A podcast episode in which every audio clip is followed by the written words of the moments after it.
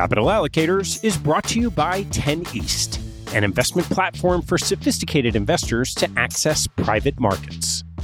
10 East brings benefits of having your own family office without the cost and headaches of doing so. It's founded and led by Michael Leffell, former deputy executive managing member of Davidson Kempner. Michael and his investment team offer members the opportunity to co invest by offering at their discretion. Michael and his team source, diligence, and commit material personal capital to each investment. The opportunities shared on the 10 East platform offer exposure to private credit, real estate, niche venture and private equity, and other idiosyncratic investments that typically aren't available through traditional channels. The principals have over a decade track record of investing in these types of exposures across more than 350 transactions. Post investment, the 10 East team conducts ongoing monitoring and reporting, just as you'd expect from an institutional investment organization.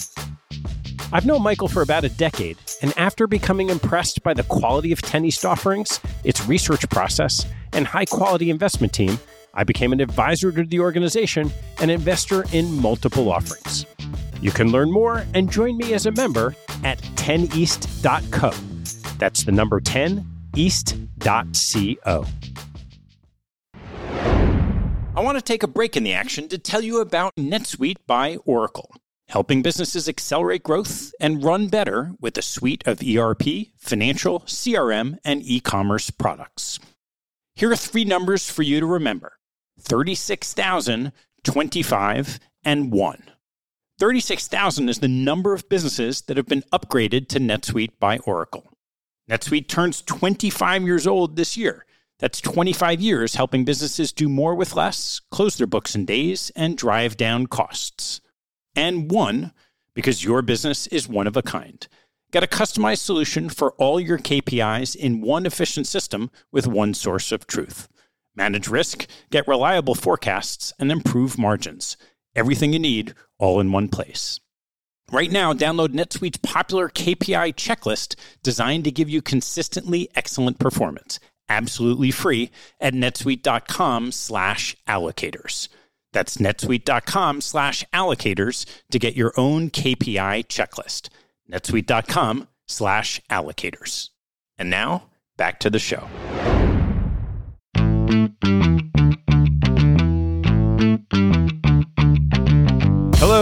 I'm Ted Seides, and this is Capital Allocators this show is an open exploration of the people and process behind capital allocation. Through conversations with leaders in the money game, we learn how these holders of the keys to the kingdom allocate their time and their capital. You can keep up to date by visiting capitalallocatorspodcast.com. My guest on today's show is Kip McDaniel, the Chief Content Officer and Editorial Director at Institutional Investor. Prior to joining II a year ago, Kip spent seven years as the founding editor and editor in chief of CIO Magazine, a media platform that led him to interview 2,000 chief investment officers across every type of asset base around the world. Kip is a graduate of Harvard College, received a master's at Cambridge University, and was an elite crew rower, culminating in bringing home bronze medals for Team Canada in two world championships. Kip is inordinately well liked in the community, and I had a hunch I would learn a lot from getting his perspective on the people who make capital allocation happen. Suffice it to say, I wasn't disappointed. Our conversation starts with an inside look at chief investment officers, how Kip finds them, ranks them, and discovers what makes them tick. Over the back half of the discussion, we turn to the lessons he's learned about investment success, incentives, fads, and issues that permeate capital allocation. Kip's modus operandi is storytelling, and this conversation is chock full of good ones. I hope you enjoy the show, and if you do, this week, if you're single and walking down the street while listening to Capital Allocators, and look up and see a beautiful woman or man coming your way, what better way to get the conversation going than saying, Excuse me, but you happen to know about capital allocators? They might respond, That sounds amazing, and start a really interesting conversation. Who knows? It could be the beginning of a beautiful relationship. Thanks so much for spreading the word. Kip, thanks for joining me. Thanks for having me. Most of our conversations have been with money managers, with allocators talking about what they do, but you have had a unique seat in meeting and talking to the allocators themselves. So we're going to talk quite a bit about what you've learned from those experiences. Good. Well, let's start a little bit with your background and how you got to be in the seats that afforded you all these conversations. I have no formal training for what we do. You know, as a journalist, I took one creative writing class after high school, and it was literally the worst grade I got in college. And I never took another creative writing class in the world, mostly because it was me and 10 females because the topic of the class was femme fatales, you know, dangerous women. So I clearly was going to get hurt on a grade, on a curve there. So I had no formal training, graduated from college, and I was a rower. So I knew that I was going to attempt to make the Canadian national team. But in the meantime, I had a year of working and I had a year of work visa. And a friend of mine in college, her mother was a secretary to a man named Charlie Ruffel. A lot of people will know who Charlie Ruffel is. He's the founder of Plan Sponsor Magazine, Global Custodian Magazine, and Chief Investment Officer Magazine. And him and I really hit it off. He hired me to write an article on the Harvard Endowment. This was 2004. And if people remember, it was when the students were protesting the pay of two bond managers, Samuels and Mittelman. They got 30 million bucks a year that year to manage bonds for the University Endowment. Now, having covered this industry for a long time, I know why they were paid that. As a student, it seemed atrocious that a janitor would be getting paid nine bucks an hour and Samuels was getting $30 million. So Charlie hired me to write that article. And Jack Meyer didn't speak to me. He never speaks to the press. But the article essentially predicted that the team would leave en masse at some point. I didn't say when, but I said there's these people don't need this harassment effectively. And they're going to leave because we've already seen it, because you'd already seen a bunch of Harvard pups leave to start hedge funds, and they've been very successful. And luckily for, for my journalistic career, Meyer left, you know, less than a year later to start Convexity. So I got uh, that was published in Plan Sponsor. I did journalism for a year, then went to Cambridge to row, rowed for the Canadian team. Um, in 2008, I retired from rowing. I was 26. In rowing years, that's somewhat old. I also knew if I kept going, it would be harder to get employed. Um, and so I got back in touch with Charlie Ruffel. This is the fall of 2008. I started an internship at Barclays on September 15, 2008. Wow. That, that didn't turn out as well as one thought. But I got back in touch with Charlie, and he he's a man of a, a million ideas, uh, as anyone who has met him knows. And he said, let's start a magazine for only the biggest asked allocators. The other media brands, plan sponsor, P&I, institutional investor, he said they've uh, they've sort of abandoned this space a little bit. So we started this brand that became Chief Investment Officer, and um, so you know through the grace of a few people out of the gates, it worked. I can I still remember the CIOs that opened their doors to Who us were those? The first CIO I ever met was Jay Vivian. He was at that point the ex CIO of IBM. Jay is a quirky guy, has strong opinions, but he's like a lot of CIOs, really nice and wanted me to meet other people. So he introduced me to Carol McFate, who is a Harvard Business School classmate of his, who is now the Xerox CIO. People know Carol. Um, a bit like Jay, an iconoclast. We call them curmudgeons lovingly. And then uh, Charlie also introduced me to Jim Dunn of Wake Forest and Verger. And Jim was the first CIO to literally invite me to his office. And so the first time I ever met an allocator in a work environment, I flew to Wake Forest. Jim took me into his office and he said, How much do you know? And I said, I don't know anything about what we're talking about here. And so Jim laid out his sort of mantra of what Wake Forest does and did. And he also explained to me, you know, these are the four things that CIOs care about within their within their investment sphere: asset allocation, portfolio construction, manager selection, and risk management. And that is a paradigm that I've now taught to a lot of journalists that have worked for me because it's this, it's the most effective way to get them to understand what an allocator cares about.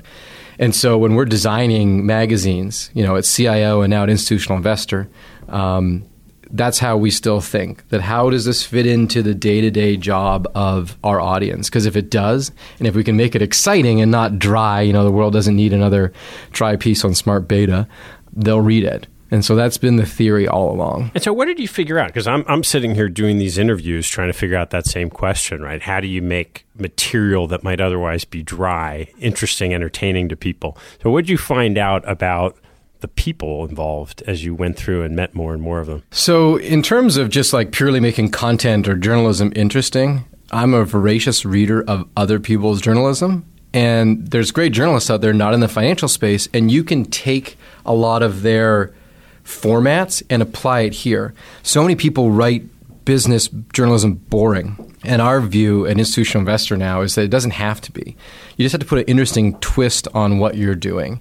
So, the first major cover story that we really got our hands on here at Institutional Investor, Leanna Orr, who has joined II as well and been my longtime deputy, we basically said, like, I think one of us was flying through LaGuardia, and we said, man, this sucks.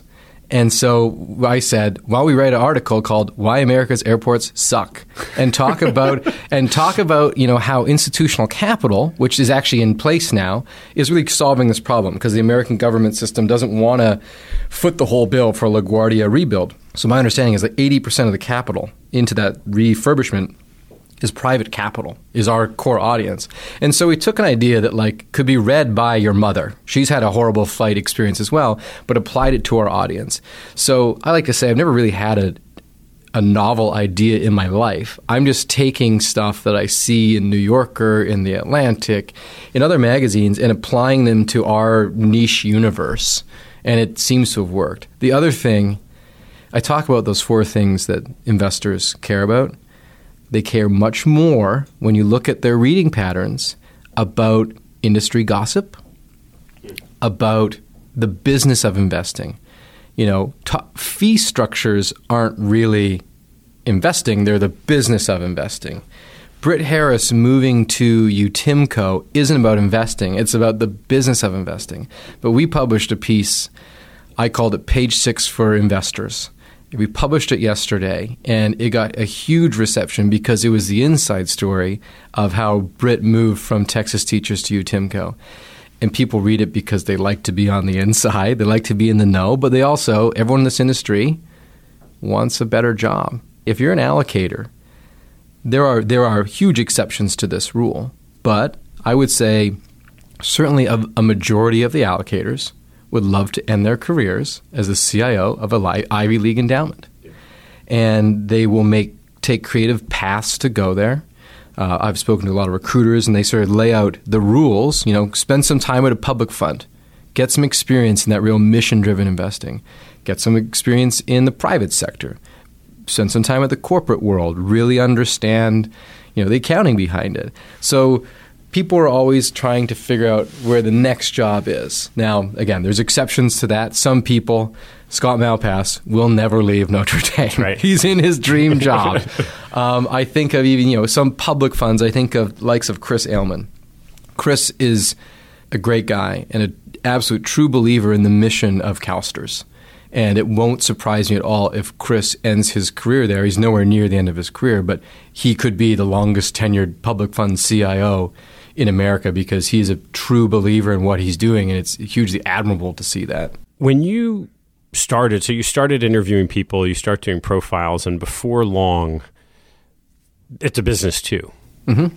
Right, so there are award shows, there are lists, Lists. there are forty under forties. Lists are the There's all kinds of stuff. It's the key. And, and so, how did you come up with the idea to profile these CIOs in that way? And particularly because outside of perhaps this notion that they're angling, so many might be angling or, or planning down the road for their career, a lot of them don't like speaking in public. Yes. So the creation of the lists.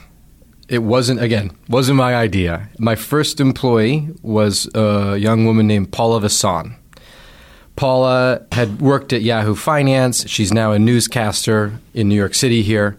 And she said we should do a 40 under 40 of this only of only of asset allocators. And at, first I poo-pooed the idea. I think I said, ah, everyone else does that. We don't need to do that. And then we realized that no one actually did that.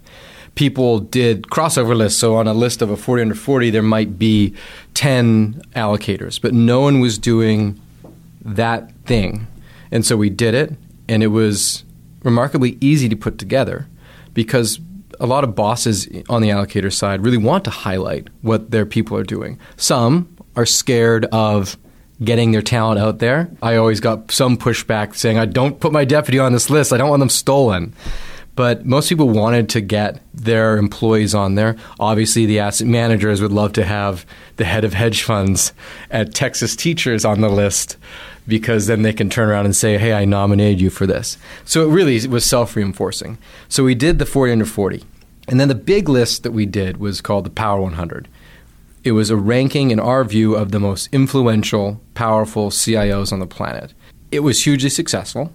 It comes with some drawbacks. It will surprise no one. There are huge egos in this space. And I don't always get right who has a big ego and who doesn't. I like to think I can usually judge and gauge how it's going to go. You know, David Swensen, clearly the most influential allocator of our time. He changed the game. We would look silly if he's not number one. But David Swensen also does not care in the slightest if he's number one on that list, even if he even knows it, right? But there are people who care about their careers and see this as a a way to reinforce their position in the industry, especially when we started getting the recruiters involved and really helping us formulate this list. And we call it, we made sort of a Zagat guide of CIOs where the recruiters would anonymously give comments this person is very good at team building. You know, I'm thinking back from memory, but a Jagdeep Bachher, phenomenal at team building. So that's one of the things that we write in his Zagat Guide style um, thing. So that was, you know, a big challenge for us. It forced us to really learn the industry hard. Um, was great education for myself and for everyone who worked with me. But there were some hiccups along the way, some bruised egos. But that why don't you describe one of those? You don't have to name names. We're gonna be, we're gonna anonymize it, but yeah, it was sure. a. It, I would say it's a CIO that I hugely respect and very much like, and has returned every phone call I've given in the last three years. But we put that person far down the list because I had totally misjudged their goals, what they wanted to be, and their egos, and I emailed afterwards and said, "Hey, I'm going to be um, near your office. Can I come for a meeting?" And he goes, "I said you said I, I think I said you you said I can always call on you." And he goes, "That was before the Power 100." and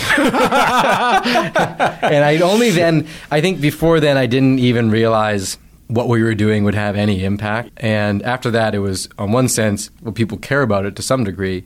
And the second sense was, I need to be very careful. And so the rules we have now at Institutional Investor basically any it's a good journalism rule.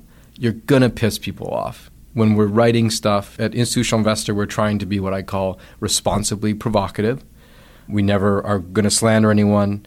We're never to be mean about it. But sometimes people do wrong or do poorly in this industry, and we have to be willing to call them out.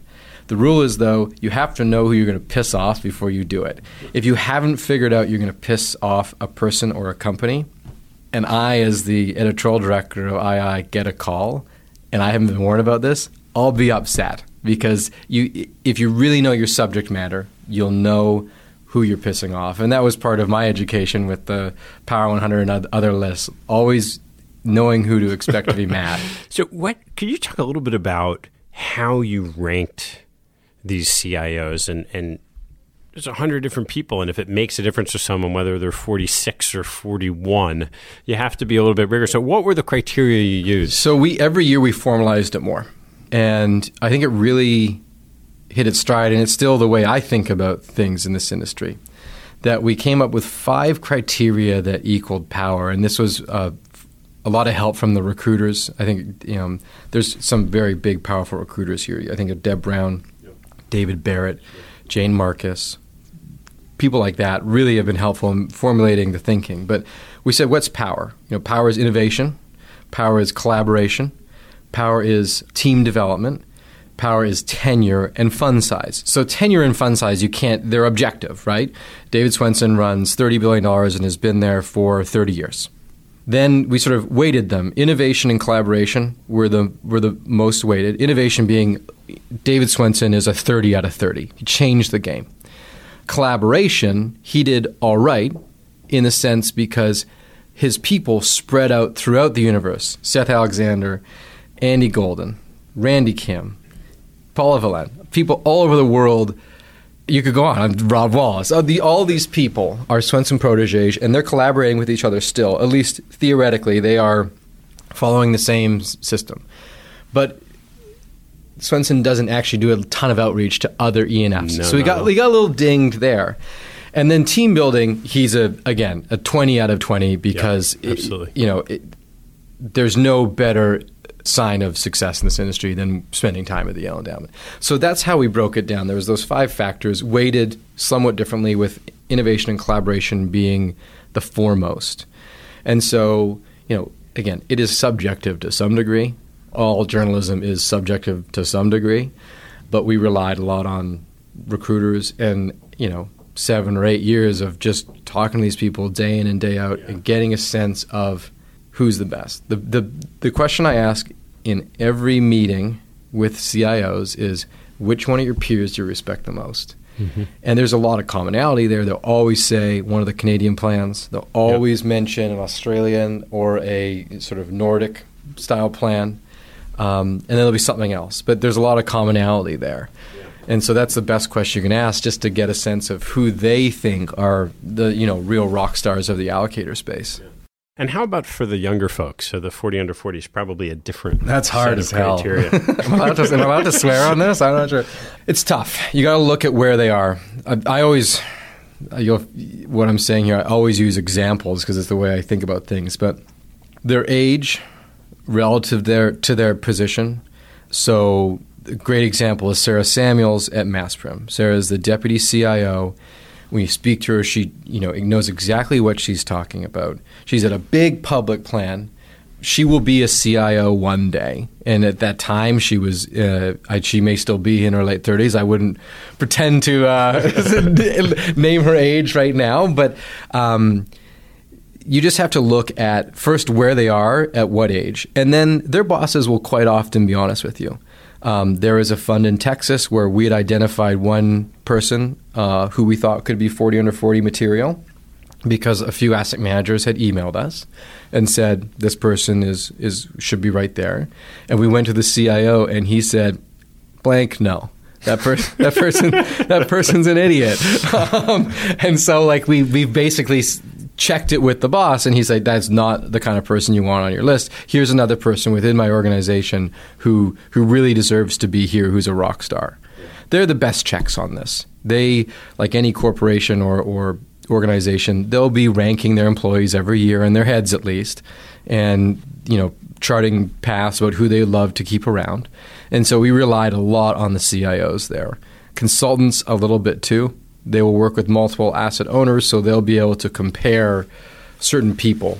This person is sharper. This person asks better questions. This person is doing more innovative stuff with their portfolio. So on the one hand, you have this group of people who, as you said, have egos, but generally speaking, until you started shining a light on them, were out of the public eye. On the other hand, you talk about asset managers, and there are billionaires who are often in the public eye who you've also reported on. And I'm curious what you learned about the difference in what someone might perceive of either an asset owner or a billionaire or any other manager and what you experienced from being the reporter and the way you interacted with them. I would say it's a lot harder. Coming to institutional investor, this is an absolutely phenomenal place to work. II has been around for 50 years, and the doors swing wide open for II. So even in the last year, I've had, you know, a real pleasure in meeting people that I never met before, and that's one of the great benefits of my job right now. I, I love it. They are very hard to predict. The way I put it is, when people get to a certain amount of wealth, it could be 10 million, could be a billion. When there, there'll come a time when they control almost every aspect of their lives. They have the houses they want.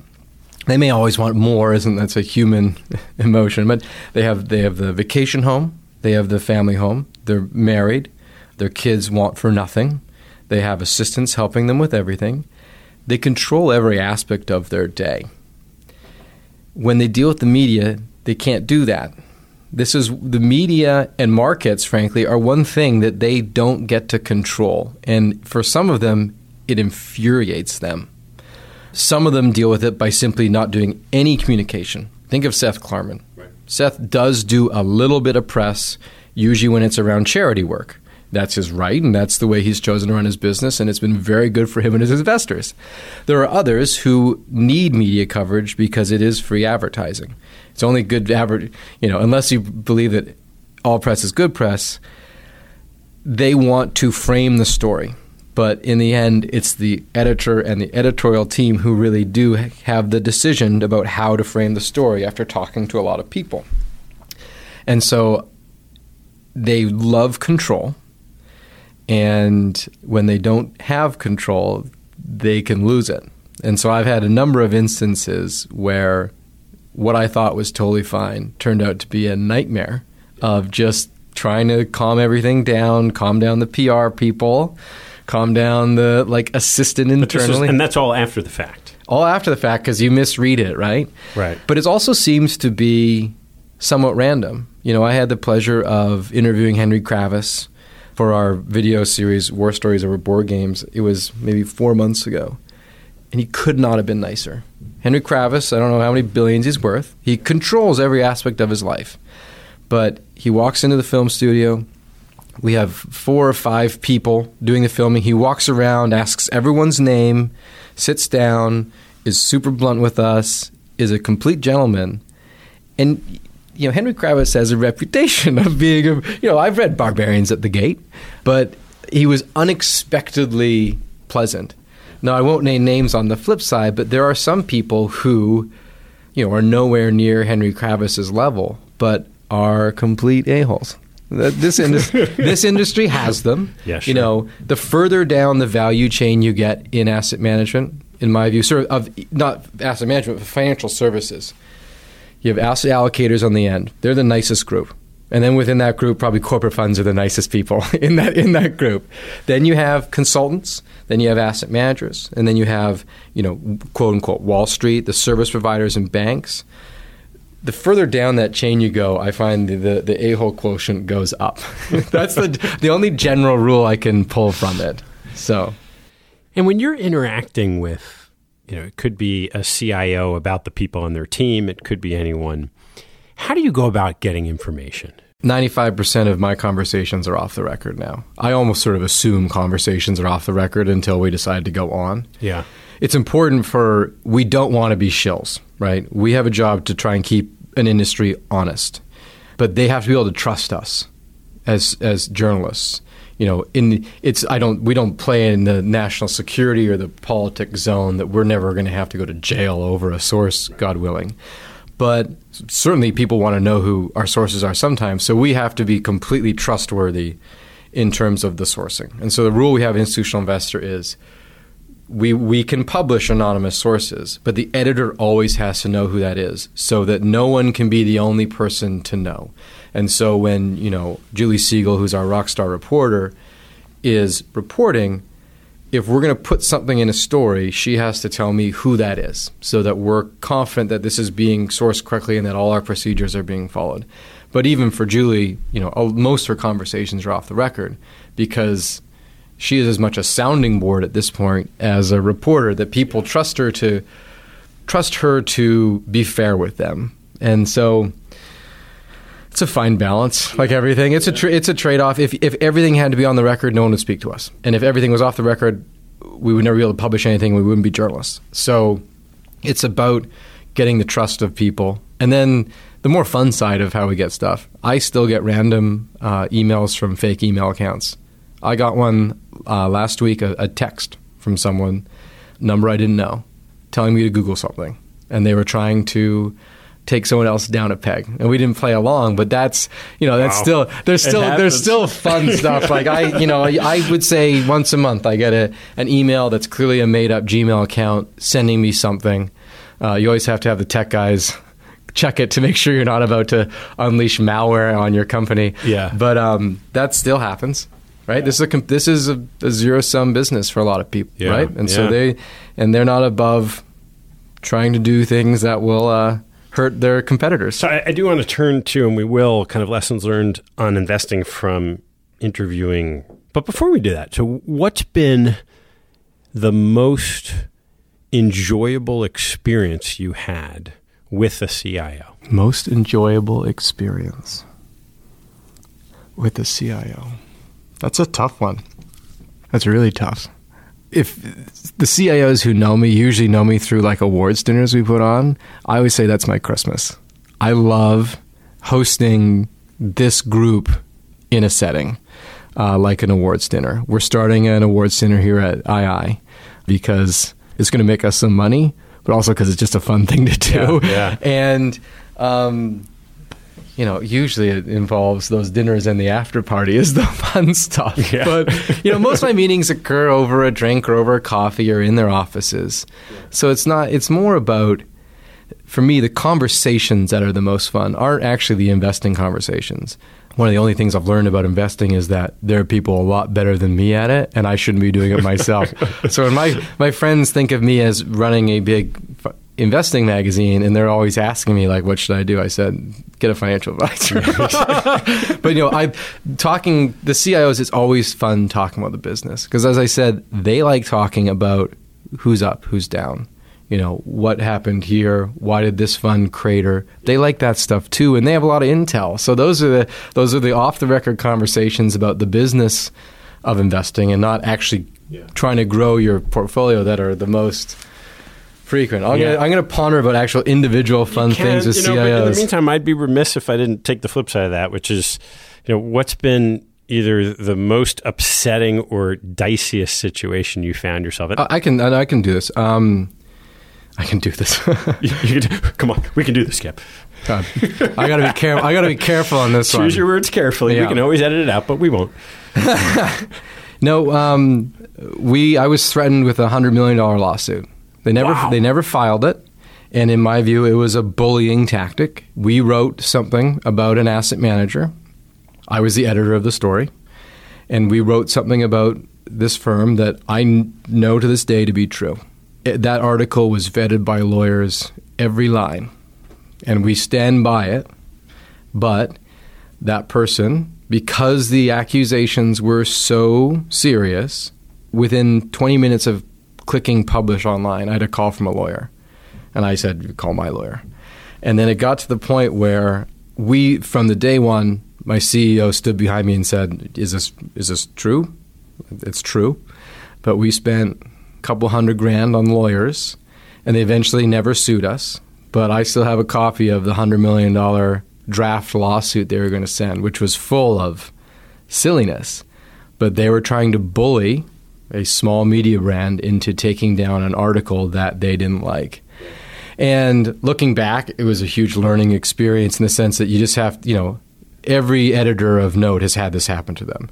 Time Inc. is being sued every single day by someone, but it takes a lot of it takes a lot of your mental energy. It helps when you have bosses who stand behind you. A lot of you know good media bosses do that, but it made us you know everything. Just make sure the lawyers see it before it goes because if they had sued, we would have won. We would have had to spend another million bucks, and they could have easily shut down the magazine just to not incur those costs. And so everything that my team and I had worked for and Charlie Ruffel had worked for could have been destroyed by a bully.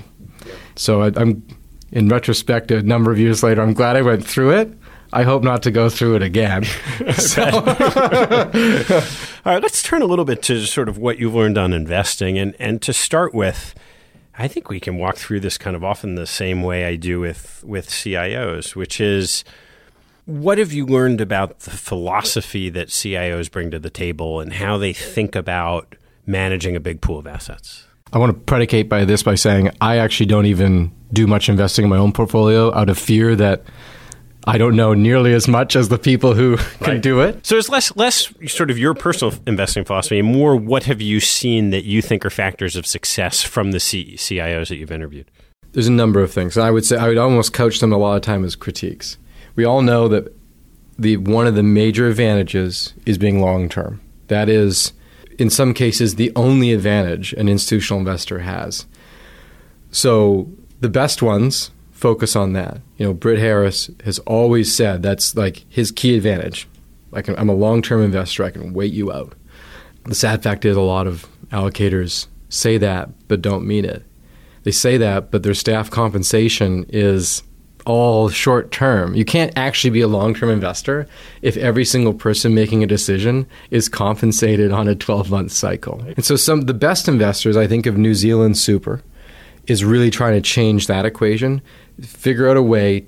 They're never going to be able to compensate their staff on a 30 year horizon, but can they compensate them on a three or four or five year horizon? So yeah, I had I had Mario Therrien on CDP, mm-hmm. and their their compensation setup is no, you're not going to maximize your short term comp in any year, but if you're long term and you stay around, you can get paid very nicely for a long time. And I've been writing. I looked back before this. I think I wrote on this in 2012 because Jim Dunn at Wake Forest said you should write on this. Is like the NACUBO rankings that's hugely skews the incentives. And for some of the Ivy, Can you describe how that works a little bit? I think a lot of people wouldn't know. Well, my understanding is basically every year, all the universities who want to participate, their endowments submit their returns as a benchmarking tool. They, I don't know what they get in return, but they get something. And so you have the average return is three percent, and then you know there'll be some tiny college who has a horribly undiversified portfolio who is way up there, and the New York Times writes a profile about you know Grinnell College, right? Exactly, and but then you'll have a situation where you know you still produced 6% returns, but your peer set produced 8% returns. And so your university president comes to you and says, What's going on? If you don't get returns up, our university alumni aren't going to want to donate to us. And so I think that the focus on one year returns in the endowment space skews things. And now you may know more about this than me, but my understanding, at least in some cases, is that their comp, individual comp, is actually tied to peer performance which is not at all what it should be like because you know you can make the case that if you're always outperforming like a Yale, your alumni are more likely to give their money because they want David Swensen managing it. That there's an argument to be made there. But again, if your people are being compensated on short-term targets relative to peers instead of long-term targets relative to the needs of the underlying institution, there's not really an argument that can make that okay, but it persists to this day. It does. You know, it, it didn't when back when I worked at Yale, mm-hmm. because uh, to exactly what you said, right? The goals of that pool of capital is to generate a certain return stream to support the spending for the institution. Mm-hmm. And you could make the case that it could be a positive sum game. That if Yale and Harvard are both doing well, then there's more people who can be educated. There's more financial aid, whatever whatever the case may be. Mm-hmm. But somewhere along the way, you bring benchmarking in. And I know I've heard about behavior where the head of a university endowment will go to a money manager who they like and tell them I'll invest so long as you don't bring in as investors this this peer, this peer, and that peer of mm-hmm. mine, just because if they think they're right about that, they they personally want to get the benefits of it, which it may be fine for their institution, but and it's and from a from an industry wide, uh, going back to what makes a great CIO, in my view, it totally kills collaboration. Right. Right. If you if you think you found the great manager in shipping and you don't want University X down the road to get it, you're never going to collaborate with them on anything, right? So that you know the long termism thing clearly important to being a good investor, but I'm not sure the industry always lives up to that standard. The other the ones I always have to separate what's press worthy and what's good. But I think of the the things that always impress me is someone using their advantages, you know, their their innate advantages to their advantage. Going back to Britt Harris again, you know, he's a very well respected CIO who deserves the praise. He maybe not pioneered, but really accelerated the use of strategic partnerships. Britt knows, as the head of Texas teachers until a month ago, I got more money than God and I got the smartest guys sitting in Apollo and KKR's office in New York. How about I set up an arrangement where they have to work for me because I'm going to give them so much money, which I have a lot of, that they have to give me their best ideas. You know, it's called a strategic partnership. He Britt says I'm going to have you know a TRS employee in, within their walls of their business, and we're going to have an Apollo employee in our offices every day. And so that's them using that's Britt in this example using their like innate advantages of a hundred plus billion dollar fund to get the most out of their asset managers. The opposite of that, obviously, is not everyone can do that, but the opposite is some small team with like three people on it just willing to pay two and twenty for everything. Now, I think that's going the way of the dodo. You know, it's what is it, 1.5 and 18 now, but uh, no, nothing says it's going to rebound to where it was in average. There's always funds that are going to be able to charge what they feel like because they're really good at this game. But being long term, using size as your advantage, those are things that seem to define the smart allocators. And how about different models of asset allocation? So you have the sort of Yale model is one example. Asset classes, people think of it as less liquid. That's a whole separate debate. You have now the factor premium models. Jim Dunn's model at Verger is more about factors than specifically assets. Are there other frameworks that you've seen that you think make a lot of sense that might be less well known? No, the factor thing is obviously big right now. I'm a big cynic, so I'm always wondering is that being overplayed? Is this just the next silver bullet that's going to get people and I put silver bullet in air quotes that's going to get people through the next 3 or 4 years until the next idea comes around. Um, I'm not a great judge of whether it makes sense or not. It intellectually makes sense to me, but we need to wait a while to see if it actually works and you know, you can't eat factors. And eventually you need to get the returns to pay the bills. And so I'm eagerly awaiting a time when we can be certain that this works for allocators and not just on a leading edge, right? The first people doing something are often going to have a good a good experience or maybe a bad experience too, but whether it can work for a few institutions versus all institutions is a different question. And David Swensen would say the same thing he's often said, "You guys think you're doing what we're doing, and oh, you're not, sure. and you know more about this than me." But his argument is, "Don't try and do what I do because you don't have." The, the size, you don't have the track record where managers want to work with you. And it's not him being egotistical, it's him being factual. You know, asset managers would love seed capital from Yale and we're willing to give up a lot to get it because of what it tells the market for the next fund. Even with the factor movement, I sat back with a friend of mine eh, no more than a year ago and said, okay, what, what's going on with it? What is this factor stuff? And they started describing it. I said, wait a minute. In the early 90s, Yale's U.S. equity portfolio and international equity portfolio, long only, were by choice biased towards small cap and value. Mm-hmm. Is that what you mean by factors? They're like, oh, yeah. and it worked for 20 years. Now, there's also a question of Yale didn't go by the factors. They just said, we prefer these biases, we prefer these factors in the portfolio. And then they would go look for managers that were experts that happen to be covering those spaces. So you create the exposures bottom up. But it, it, does that work as much today? Well, who knows? And then you have the Asness-Arnott debate. Like, can you time factors? Can you not time factors? Nobody knows. Right. no, and there's other there's there's things that pop up. So I've been covering this business since 09. So any fad in those years that has happened, I've been on top of. Risk pro- parity. Risk parity. I love and hate risk parity. I should say that um, I am forever indebted to Bridgewater. Bridgewater were the first sponsor of CIO magazine. Oh, great! And they this was in the depths of the financial crisis. So I and they've been immensely good to me, and so I'm always biased towards them, and I understand my own bias there. But risk parity, obviously, they were a huge driver of it, and there's two camps in that. It has been wholly accepted by, I would say, I'm I'm generalizing. American CIOs have really accepted that. Corporate funds. You'd be hard pressed to find a corporate fund without risk parity. Or, with, or, without an account with Bridgewater, for that matter. That, that too. they, they, go, the hand, same, they go hand in hand right now. But you know, I I have a um, friend who's a CIO in London of a you know a twenty billion odd fund, and his view was that risk parity is a intellectually dishonest idea perpetuated by a bully. That was his take on it. So it really brings out a lot of wow. That was his. I w- I won't name him either, but that's that's sort of the other side of the argument.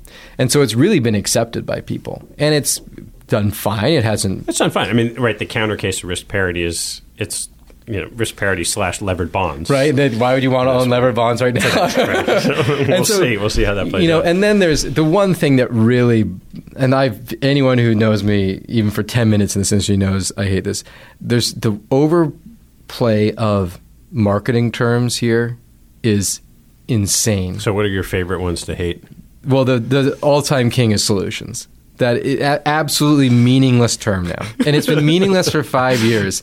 And I've had good enough friends that I, there was an asset manager in Boston who I went and I think I had a drink with him. He goes, I go, he goes, I have some bad news. I said, what? He goes, my title has turned to like director of solutions. and I said, you got to get that changed because it means nothing. Yeah. It sounds like marketing, and because it is marketing so often. There are, I would say, there are people who truly provide solutions. I think of NISA Investment Advisors who are just, you know, along now with Legal and General, really own the liability driven investing space in America. Jess Yawitz is a an almost a mythical figure to the corporate funds, and he deserves to be because he really changed that game. He's truly giving them a solution. Yeah, but there's a, there's also a shift. There's been a shift in mindset that if you go back ten years, maybe a little bit longer, asset management industry was selling you their product. Mm-hmm. It's like we make this kind of pizza.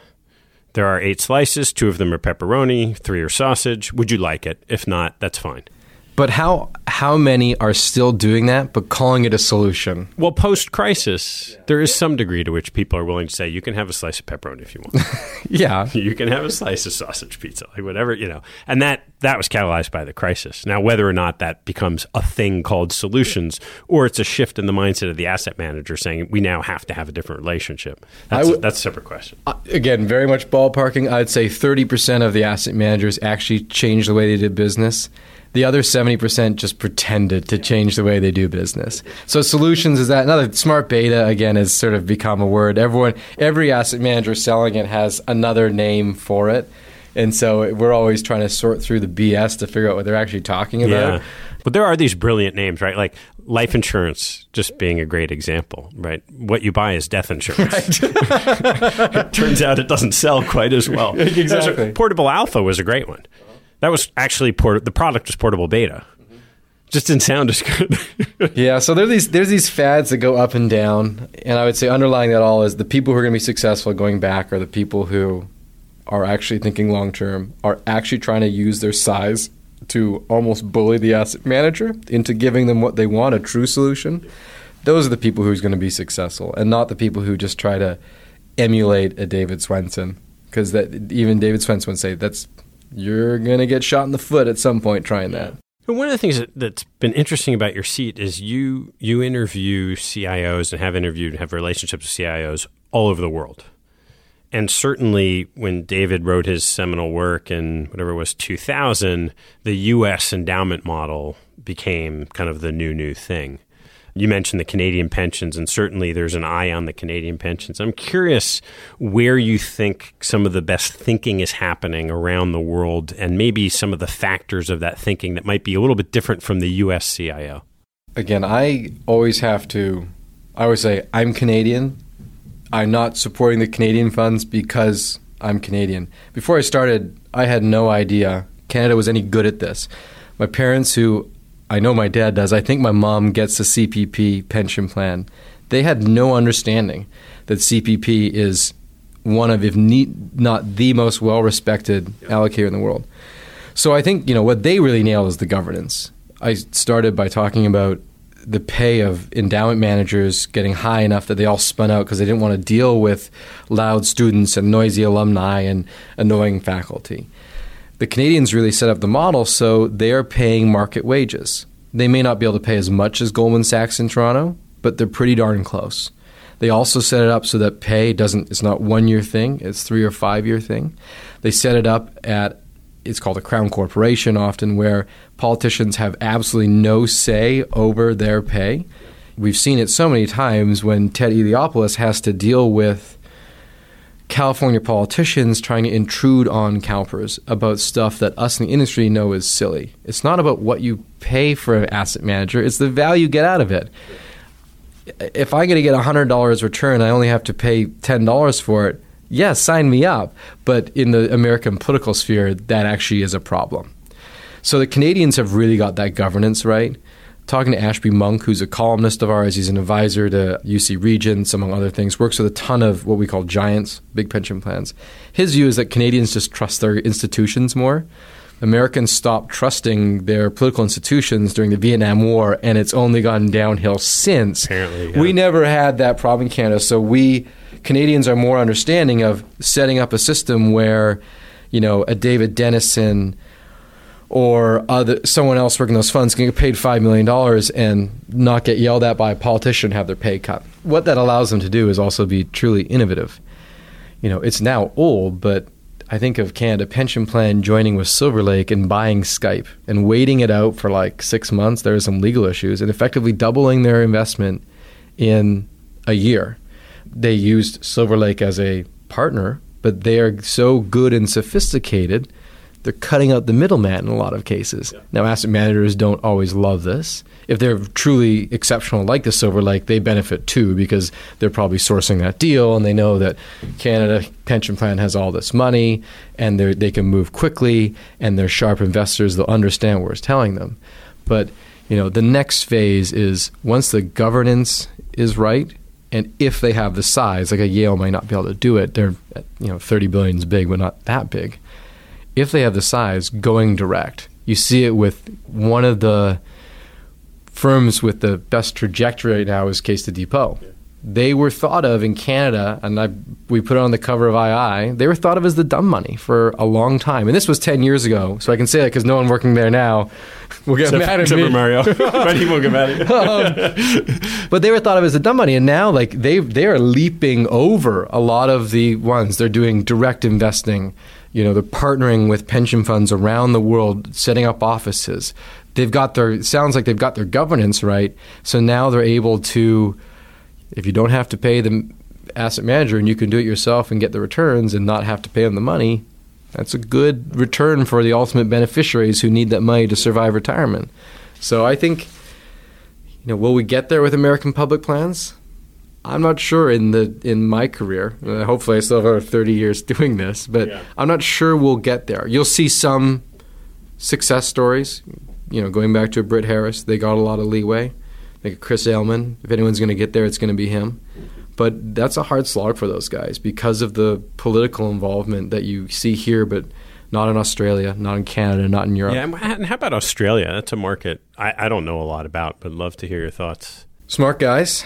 Again, a really good system. If anyone's nailed the defined contribution system, they, uh, you know, a couple years ago, every employee had to put in 9%. It's going to 12%, sort of required to go into the superannuation system. And they are very forward thinking. The, I would, you know, are they mini Canadians? No, they're probably just, they're on par with the Canadians in what they're doing. They're partnering with the best asset managers. And you can always tell which asset managers are clever by the ones that invest a lot of time in Australia. Bridgewater was a very early player in that space because I think Ray Dalio understood that these people were very sophisticated and there's money coming into this system and they need to put it to work. So, you know, they've had some changes in their legislation. There's fewer of them. The government is encouraging them to merge. But when you ask people about the sharpest investors, Future Fund, Aussie Super, Uni Super down there, they're doing things that the Canadians are also doing. They have yeah. their own issues. You know, the currency play is hard for them. It's a like Canada, a, a, country dependent on a lot of resource wealth, which creates its own issues. But they're always mentioned in the somewhat of the same breath as the Canadians. I want to hit on a few a few things you've written about that are your perceptions that are different how things are commonly done. So simple topics, but I think worth talking about. One is U.S. pension return targets. I mean, they're absolute idiocy. the the accounting of you can quibble. It's not a five percent. It's not what corporate funds are are told to do. But anyone who has an eight point two five percent target, all they're doing is is gaming the accounting. And so this is when it's not as bad as some it, it, politics is everything in America. It's not as bad as people make it out to be. I hate when I see that public fund X has had a bad year. They're only up 2%. And so there's some think tank guy coming in and saying, this is criminal. We need to end this right now. He's using that one year return target as a, a weapon. Just as when they're up 15%, you shouldn't turn around and say, problem solved. But I think you're seeing in some cases people are getting more realistic about those targets because 8.25%, the CIOs don't but it's, I mean, we saw this with the endowments in, in through the financial crisis. It's not like you can cut the budget so dramatically year over year. These things just have to move at a glacial pace. Yeah, no, it's, it's tough. It's uh, but it is fun to look at because it makes no sense. Right? It, makes it, makes no, sense, sense at all. How about client service of asset management firms? There are some firms that do it extremely well, and I don't know. I'm not a client, but I talk to clients, and I've mentioned a lot of them. NISA Investment Advisors, corporate funds love their client service. Bridgewater has invested a ton in their client service. AQR, great client service. Now, I think I wrote at one point like, no asset manager thinks they're bad at client service, but when you pull asset owners, and we have formally pulled them, 80% of asset managers have poor client service. There's a huge disconnect in what they think. It's underinvested in because it's not a, it, it's not a clear revenue environment, right? It's a cost on their in their balance sheet. And the smart asset managers know that it's a cost that you really should bear because it's of a hedge in downtime. If asset manager X is down 5%, but they have great client service and that client service person is coming to them and saying, "Here is what's going on. I, if you have any further questions, the CIO is available to speak to you." Um, providing them with all the material that the CIO needs to go to speak to his board. Say, I call it arming the CIO. You know, a chief investment officer at a pension fund has bosses too, and a good asset manager is going to arm that CIO with the material he needs to explain to his bosses why Fund X is down five percent. Bad client service is when you just send a note saying we're down five percent. You get another letter in a quarter. That's bad, you know. And so I think a lot of people think, well, they can log into the website and see where we're at, and we'll and our CEO, CIO will send out a, a letter every quarter. They think that's good client service, and I mean it's not even close to good client service. How about the relationships with CIOs and consultants? Again, I gotta. St- I can't swear on these things. My no, you can actually. I, one of one of my episodes is actually marked explicit in iTunes. Okay, I would. I would say. every, I'll say it then. Everyone shit talks consultants, but it's like lawyers everyone hates lawyers except their own lawyer. So everyone hates consultants, but not everyone has them, but a lot of people have consultants and a lot of people like them. There are some problems with the model. They they have a buy list and they're going to choose off that buy list, but that's they have to scale their business somehow. They're not going to solve your problems for you. They're going to try and help you solve them. And I think there's a, a big quality difference in consultants. It's no secret who I think are really good at their jobs you know, I think of NEPC, FEG uh, increasingly. They're really forward thinking firms, and the individuals within them have a lot of vibrancy. And you speak to NEPC's clients, and they love them, and they love the individual consultant. But then you then people say, "Oh, the consulting industry is broken and it sucks." They were saying that when I started covering this in 09, and I, as far as I can tell, consultants haven't lost an iota of power. They're going to be here and so I think firms should be, asset allocators should be willing to pay for good consultants. Don't expect something for nothing. It's like everything else yeah. in life. Yeah. And how do you think a CIO or alternatively a asset allocation organization will succeed as you look out for the next 5 or 10 years? What are the what are the factors that you've seen that will create future success? I would go back to the things that we ranked as power people who are willing to take risks, intelligent risks. You know, if you're going to just do what everyone else does, it's not that interesting for me editorially. And and that should be their first right, criteria. There's I think no doubt about that is. That. I think we can all agree that's what's most important here. Um, no, it's it, they're just going to be part of the crowd. It's the people who are willing to go out there and take intelligent risks and use those advantages the ones that are wanting to collaborate with their peers to get best ideas, to realize that, yes, in some sense, it's a zero sum game, but if the UTC pension and the Xerox pension both have the same manager, they're probably both going to be fine if it's a great manager. And then it's not it's not so much success on an individual level, but the industry needs more David Swensens. He has trained how many? 20, 30 CIOs? Somewhere in there. And if not yet, they will be eventually. There's some other people who really care about this. I think like Brian Pellegrino at UPS. This is something that Britt Harris cares a lot about. We need more of those people so that there's a talented pool coming up because there's no like CIO school, right? You can get your you'll get your CFA, but you and two hundred thousand other people this month will get your CFA. So the the CIO schools are sort of like being a PM at a at a corporate fund or a public plan, and so there needs to be more more mentorship, more Swensen like mentorship in this industry. All right. Well, let's turn to some closing questions. Okay. A little bit different from what we've been talking about. Little so nervous first, now. here we go. What's your favorite thing to do that is a complete waste of time? favorite thing to do: build rock walls. Build rock walls I I lived in New York for eight years. in the city. No, God no. I lived in New York for eight years and recently got a house outside the city, and I am obsessed with building like rock walls on the property. It's my true passion. And now driving around, I'm critiquing everyone else's rock walls. It's very much like, you know, one other trend in this industry meditation. Apparently, everyone meditates now in asset management. I don't meditate. I build rock walls. That is that is sort of my weekend activity. Excellent. Yeah. Excellent. What was your favorite sports moment, either as a participant or a fan? As a fan, I was 10 years old. Joe Carter, Blue Jays, Yeah. hits the home run. Caveat that my power had gone out. I lived in slightly rural Canada. and so I was listening on a, a battery powered radio when I was 11 years old to Joe Carter hitting the home run. And then um, personally, I feel like my entire rowing career has been reduced. If anyone's seen the Facebook movie, that is our the rowing scene in England. That's my last college race.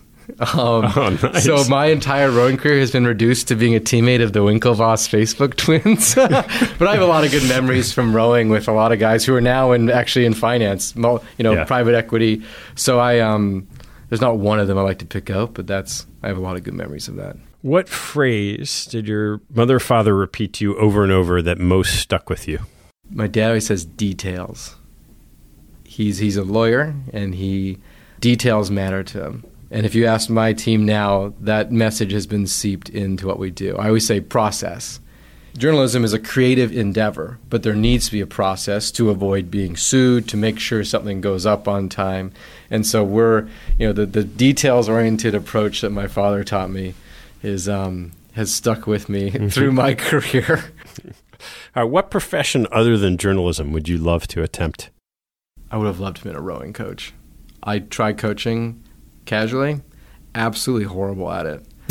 but uh, um, the, one of the most important people in my life, he actually is the most important people in a lot of people's lives in finance, is a guy named Harry Parker, who is the Harvard Yeah. rowing coach for 53 years. He coached Bill Ackman, coached Reade Griffith, who runs Tetragon.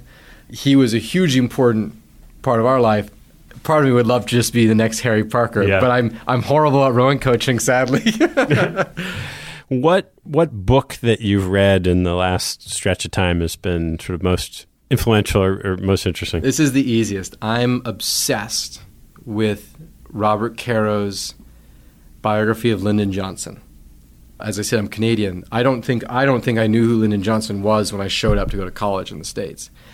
And then 8 years ago, someone handed me a book called The Power Broker. It's about Robert Moses, the man who built New York. And I liked it a lot. It was nerding out, but I knew that Robert Caro, the author, had um, written another series on Lyndon Johnson, and I wanted to know why. Why would he? To me, he seemed like a minor president. He wasn't JFK. He wasn't Ronald Reagan. So I started reading it, and so the total book is like four thousand pages at this point. It's not done yet. It's over almost thirty-five years old since he started, and I've read it multiple times. I've been to Johnson's ranch a couple weeks ago. I was like a teenage girl meeting Taylor Swift. Outside our office, Robert Caro was walking, and all I could do was stand there. I, fol- I, I followed him for a little bit because I was going to say something, and then I froze again because I didn't know what I would say to him. And then he left. And I was so disappointed in myself because Oh, he is my literary hero, Yeah. and I couldn't, you know, couldn't talk to him. But no, LBJ is a fascinating character, and these books are amazing understanding of how power works, and that's you know, it's influenced a lot of what I've done journalistically. The Power 100 Yeah. that came from the idea that like power is important. What are you most proud of?